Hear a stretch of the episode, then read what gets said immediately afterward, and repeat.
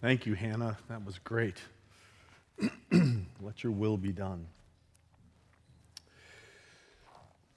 On this way with Jesus. I'm going to begin by giving you your assignment for next week, if that's okay. We're going to start at the end and um, find our way back to the beginning, and then we'll get to the end at some point today. Okay? Assignment for next week is this I want to invite you to every day this week do one thing. It's going to take you maybe five minutes every day. I'd like you to read Matthew 5, 1 through 12, our text this morning. I'd like you to read that every day this week. Just five minutes. Matthew 5, 1 through 12. Uh, we know those as the Beatitudes, and that's where we're going to begin today. But the Beatitudes, I'd like you to read those every day and ask yourself one question what do I hear God saying? Okay, so you got it. That's the assignment.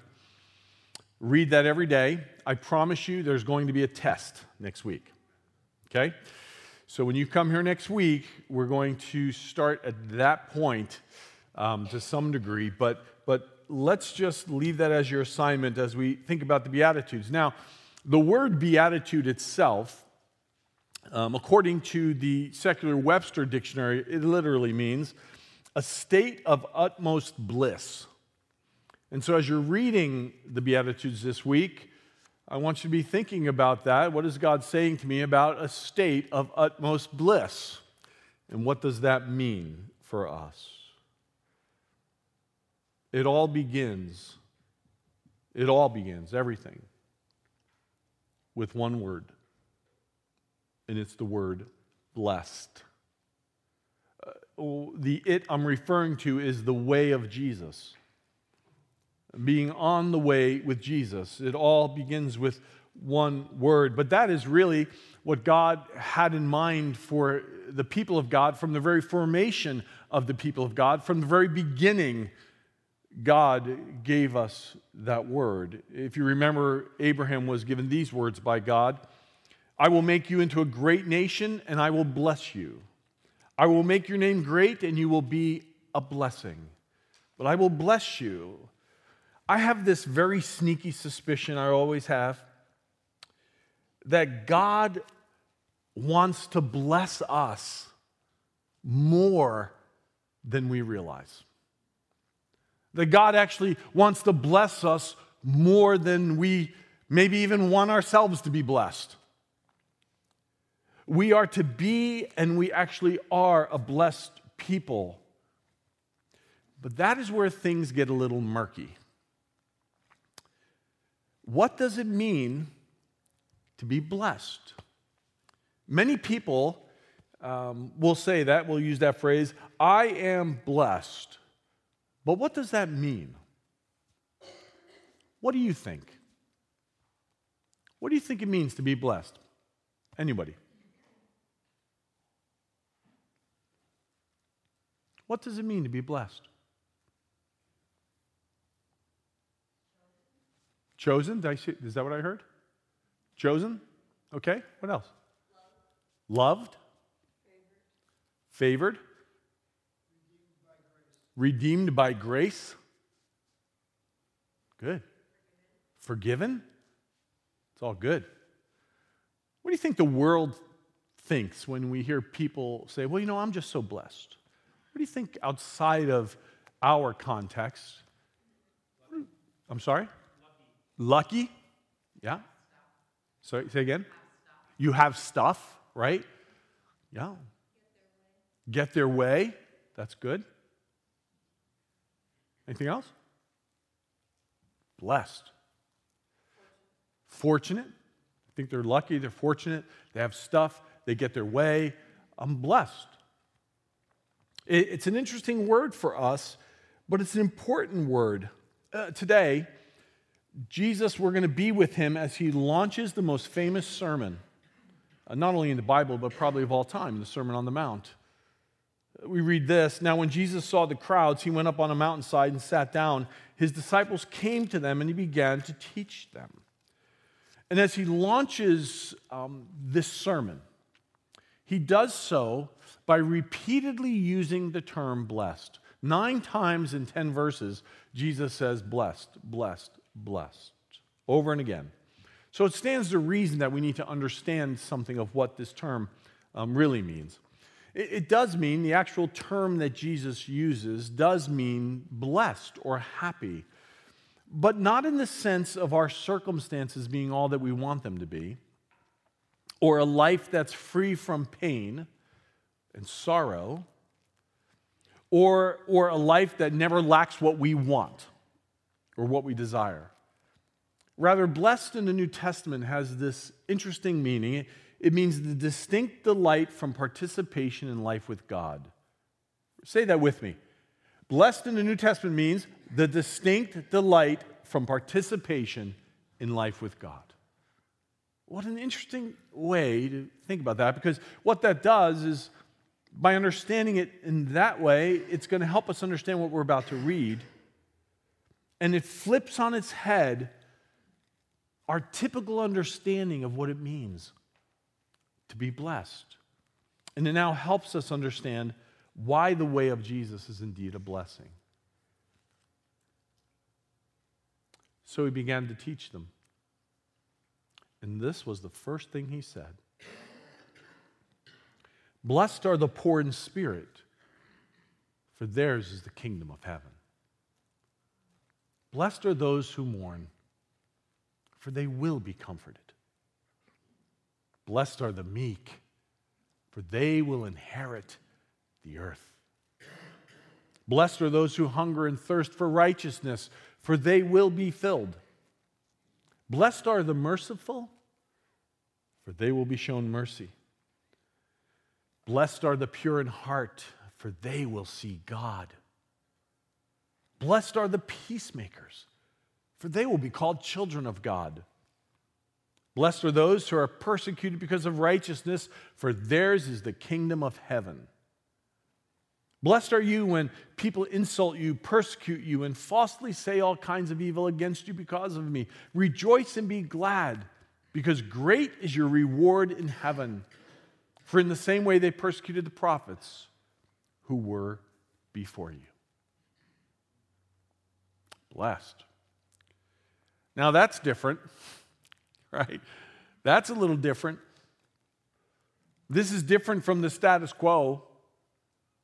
I think you could say this kind of thinking is different from the status quo of life outside the church, and sometimes it's different from the status quo of life inside the church.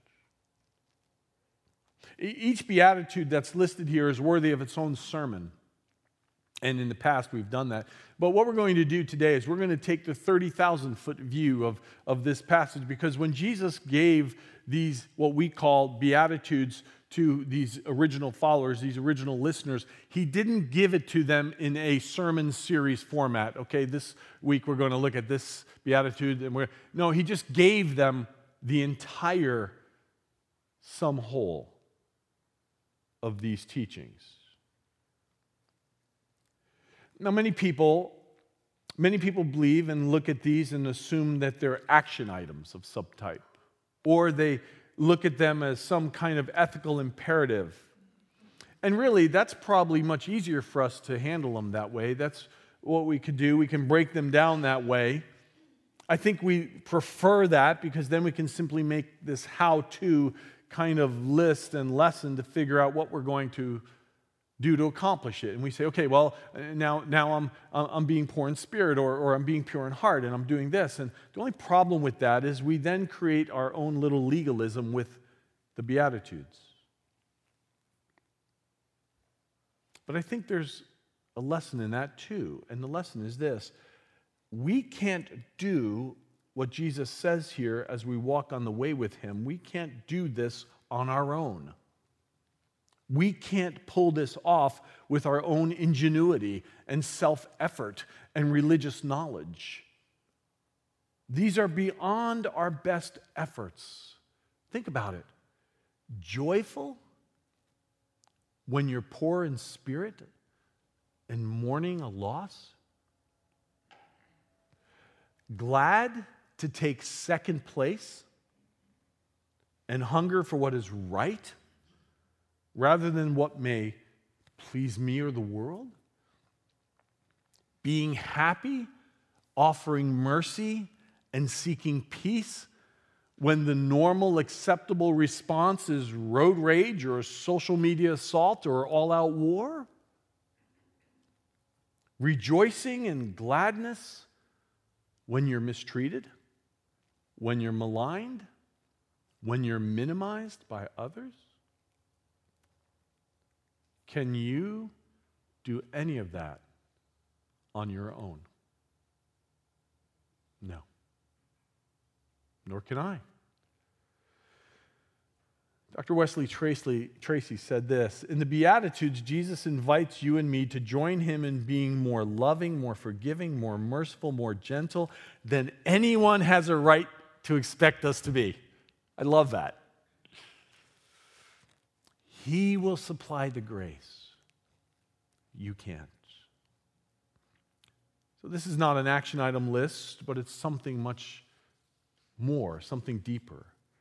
It is an invitation it's this invitation from Jesus to, to live into our deepest aspirations to be the best self that God has made us to be. It's this beautiful invitation by Christ into this life that He intends for us. These Beatitudes, look at them, they're drawn from very real challenges we all face. They pull us towards the kingdom of God that's available to us in the life with Jesus, empowering us to live the way of Jesus. Remember what we learned last week from uh, uh, Peter and Andrew, James and John, these two sets of brothers? Come, follow me, Jesus said. And we saw and we learned that it was the keystone decision of following Jesus that changed everything. So, so this is really important. We are not called to follow the Beatitudes. We are not called to follow the Ten Commandments. Don't throw anything at me. Hear me now. We are not called to follow Paul's teachings.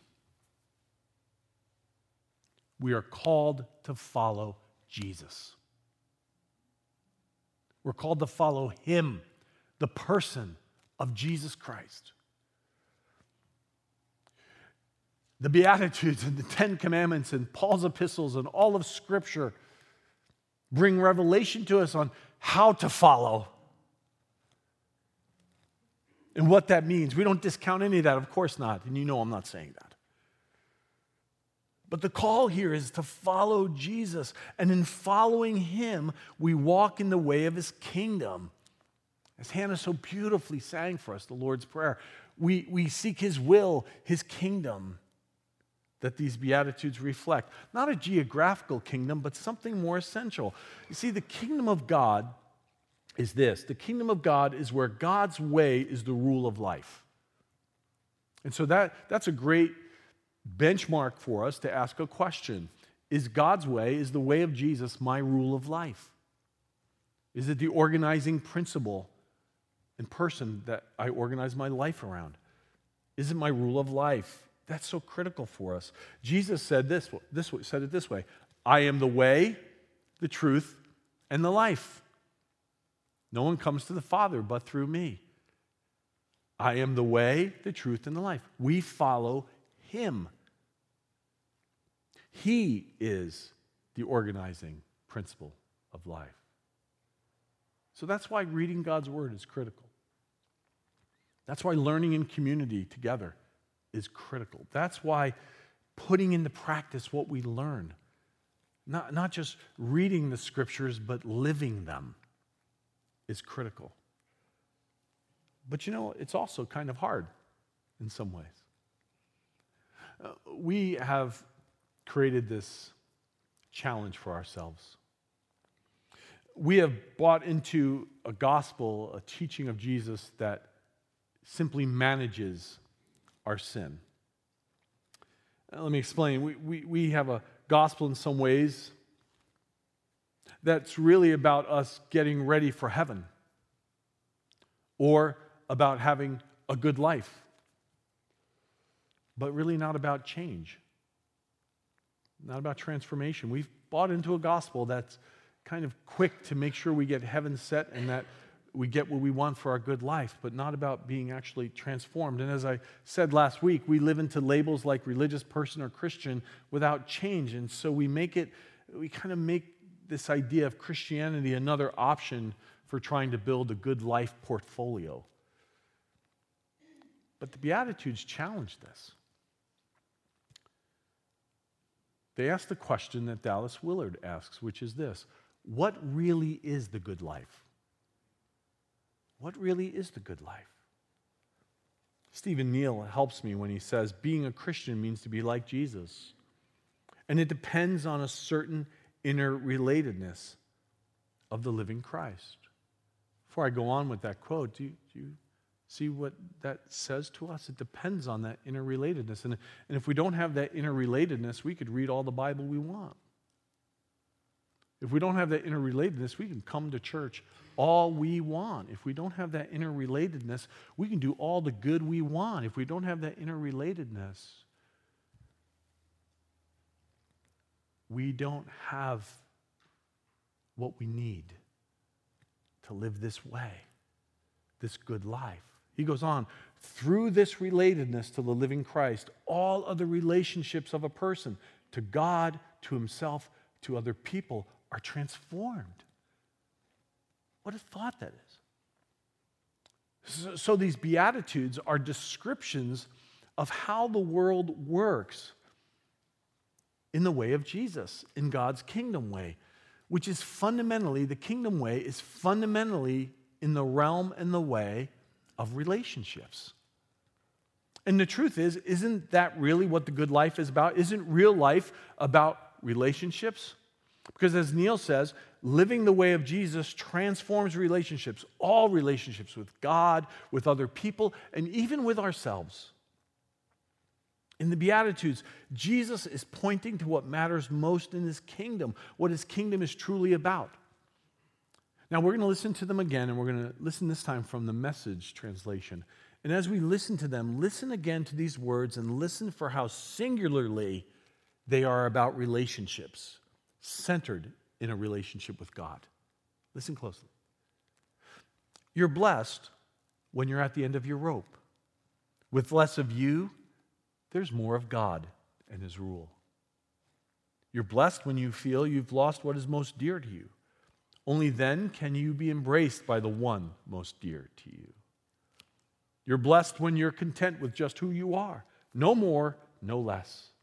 That's the moment you find yourselves proud owners of everything that can't be bought.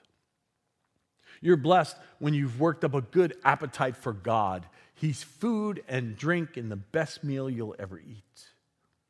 You're blessed when you care. At the moment of being careful, you find yourselves cared for.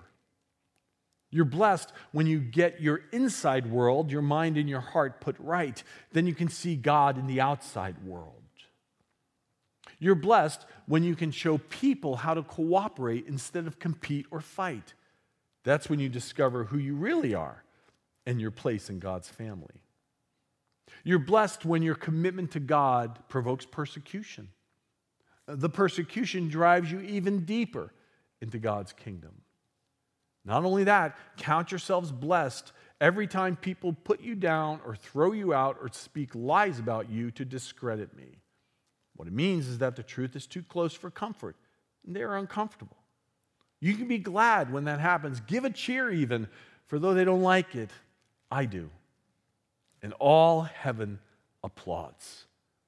And know that you are in good company. My prophets and witnesses have always gone into this kind of trouble. You see, I think sometimes we read passages like the Beatitudes and we want to dissect them. We want to understand the original meaning. We want to be able to explain it. And then what we want to do is we want to try to master it. And so we try to master it and we write down our spiritual to do list. And that's one of our responses. The other response is this that all sounds good, but, and we throw in our but. That all sounds really great, but, and we immediately deflect away from the possibility of this transformed life that Jesus is inviting us to. This transformation that can only come when we clearly, decisively, and daily make the keystone decision of following Jesus in his way. But you see, what Jesus intended here for these people and for us was simply for each person to receive the invitation, to hear the invitation. And then this invitation to live this inside out, upside down kind of life begins to work on our lives. It emerges out of a relationship with Jesus, and He invites us just to simply apply it right where we live. And be changed by it. And be changed by Him because of His grace. As He invites us, He invites us in. I love what Max Lucado said about Matthew 5. He said it's not a religious gimmick or attempt at pumping people up to do something good. But he says this no, Matthew 5 describes God's radical reconstruction of the heart. I love that. That is hopeful to me. I hope it's hopeful to you. This, this radical reconstruction, I like that. These Beatitudes show us what God really wants to do in us. They show us the reconstruction project God has for our hearts. Imagine reconstructing our heart with the beauty of humility, reconstructing our hearts with the security of His comfort, reconstructing our hearts with the power of gentleness and kindness, reconstructing our hearts with the bridge of peacemaking reconstructing our hearts with the redemptive benefit of the doubt kind of mercy, with the clarity of singular devotion, with the strength to go through whatever, with the grace of enduring love. And with the joy of knowing no matter what, you are His. You belong to Him. My friends, that's a world changer. When we really believe that, when we grab hold of this, when we let these words become ingrained in us, when we do that as we follow Jesus, that's a world changer. This is how the world is changed in the shadow of darkness and fear and anxiety and sin and pain and sorrow and suffering in our world. This is how that world is changed. This is what makes our world a better place. God unleashes you and me. God unleashes on the world the blessed he unleashes the truly blessed ones of the world. Every great advancement in culture and society that has benefited humankind, track it. It most often finds its root in a follower of Jesus who wanted to make their world better. God unleashes the truly blessed, those truly living the good life, those whose beautiful, winsome lives reflect his beautiful, winsome life. N.T. Wright was being interviewed recently, and he talked about the victory we have in life and the victory of God, and he said this This is how the victory is won. Not by God sending in tanks, but by God sending the meek and merciful and hungry for justice people and the peacemakers and so on.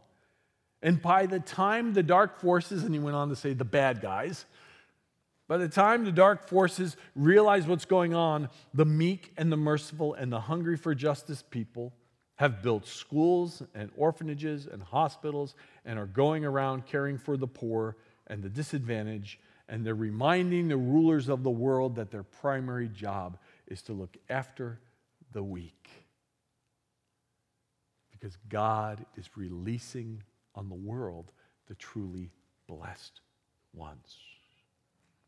It is the inside out, upside down way of Jesus. This is the inside out, upside down way of life. The winsome lives, these winsome lives that God wants to populate the world with. Lives so needed in this world we live in. Our world needs your life. Our world needs your life. Your blessed life. Your blessed life, my blessed life in the truest sense. May we live inside out and upside down in Jesus, and may we walk in his way wherever we find ourselves. And it is then that we are truly, truly blessed. Communion invites you and me to remember how Jesus showed us the way to actually living out the Beatitudes, actually following his way. It is the way of giving ourselves wholly to God, fully to him. Even as we give ourselves to one another and the world around us in a life of self donation. Because what we see at the cross is God Himself in Christ donating His life to us. He showed us the way to the blessed life, a life fully devoted to Him. So, as we come to the table today, let us invite Jesus to reconstruct our hearts with His grace. Let us invite Jesus to empower our lives with His love and His mercy so that we can live this inside out, upside down life. Living on the way with Jesus cannot be lived apart from Him. So let us, let us turn to Him. Let us come to the table of the Lord today, seeking to be on the way with Jesus. I'm going to ask our pastors if they would come as we prepare for communion this morning. And as you come to the table today, I invite you to stand with me. Please stand. Come out of your section on the left side and receive the sacrament, and then let's return to our seats and we will participate together, being reminded of how Jesus showed us the way to live this life, this upside down, inside out life that blesses the world. Let us come to the table of the Lord. On the night before Jesus was crucified, he met with his disciples and he pointed to the way in which he was going to show them how to do this, how to live out in reality this upside down, inside out life. The truly blessed life, the truly good life. And so he met with them in that upper room and he took the bread and he gave thanks to the Father and he broke it. And he gave it to his followers and he said, This is my body given. Given for you. And he showed us that the blessed life is the generous life. Not about economics, stuff, but a life given to God and to the world.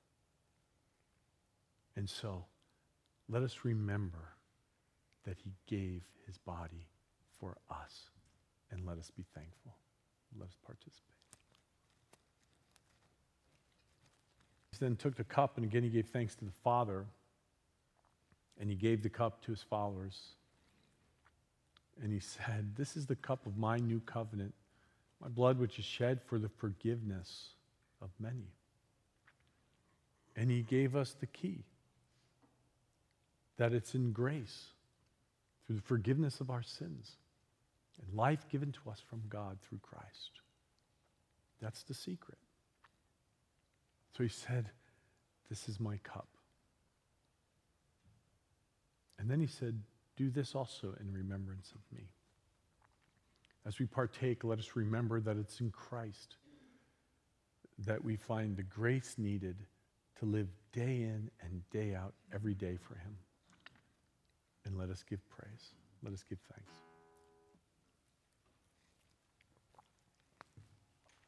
I'd like you to stand this morning. And as we go today, let us go and let us live the blessed life. Let us live the life that finds distinct delight in participating in life with God. And let us reveal to the world that life. In Christ's name, amen. God bless you. Greet one another in his name.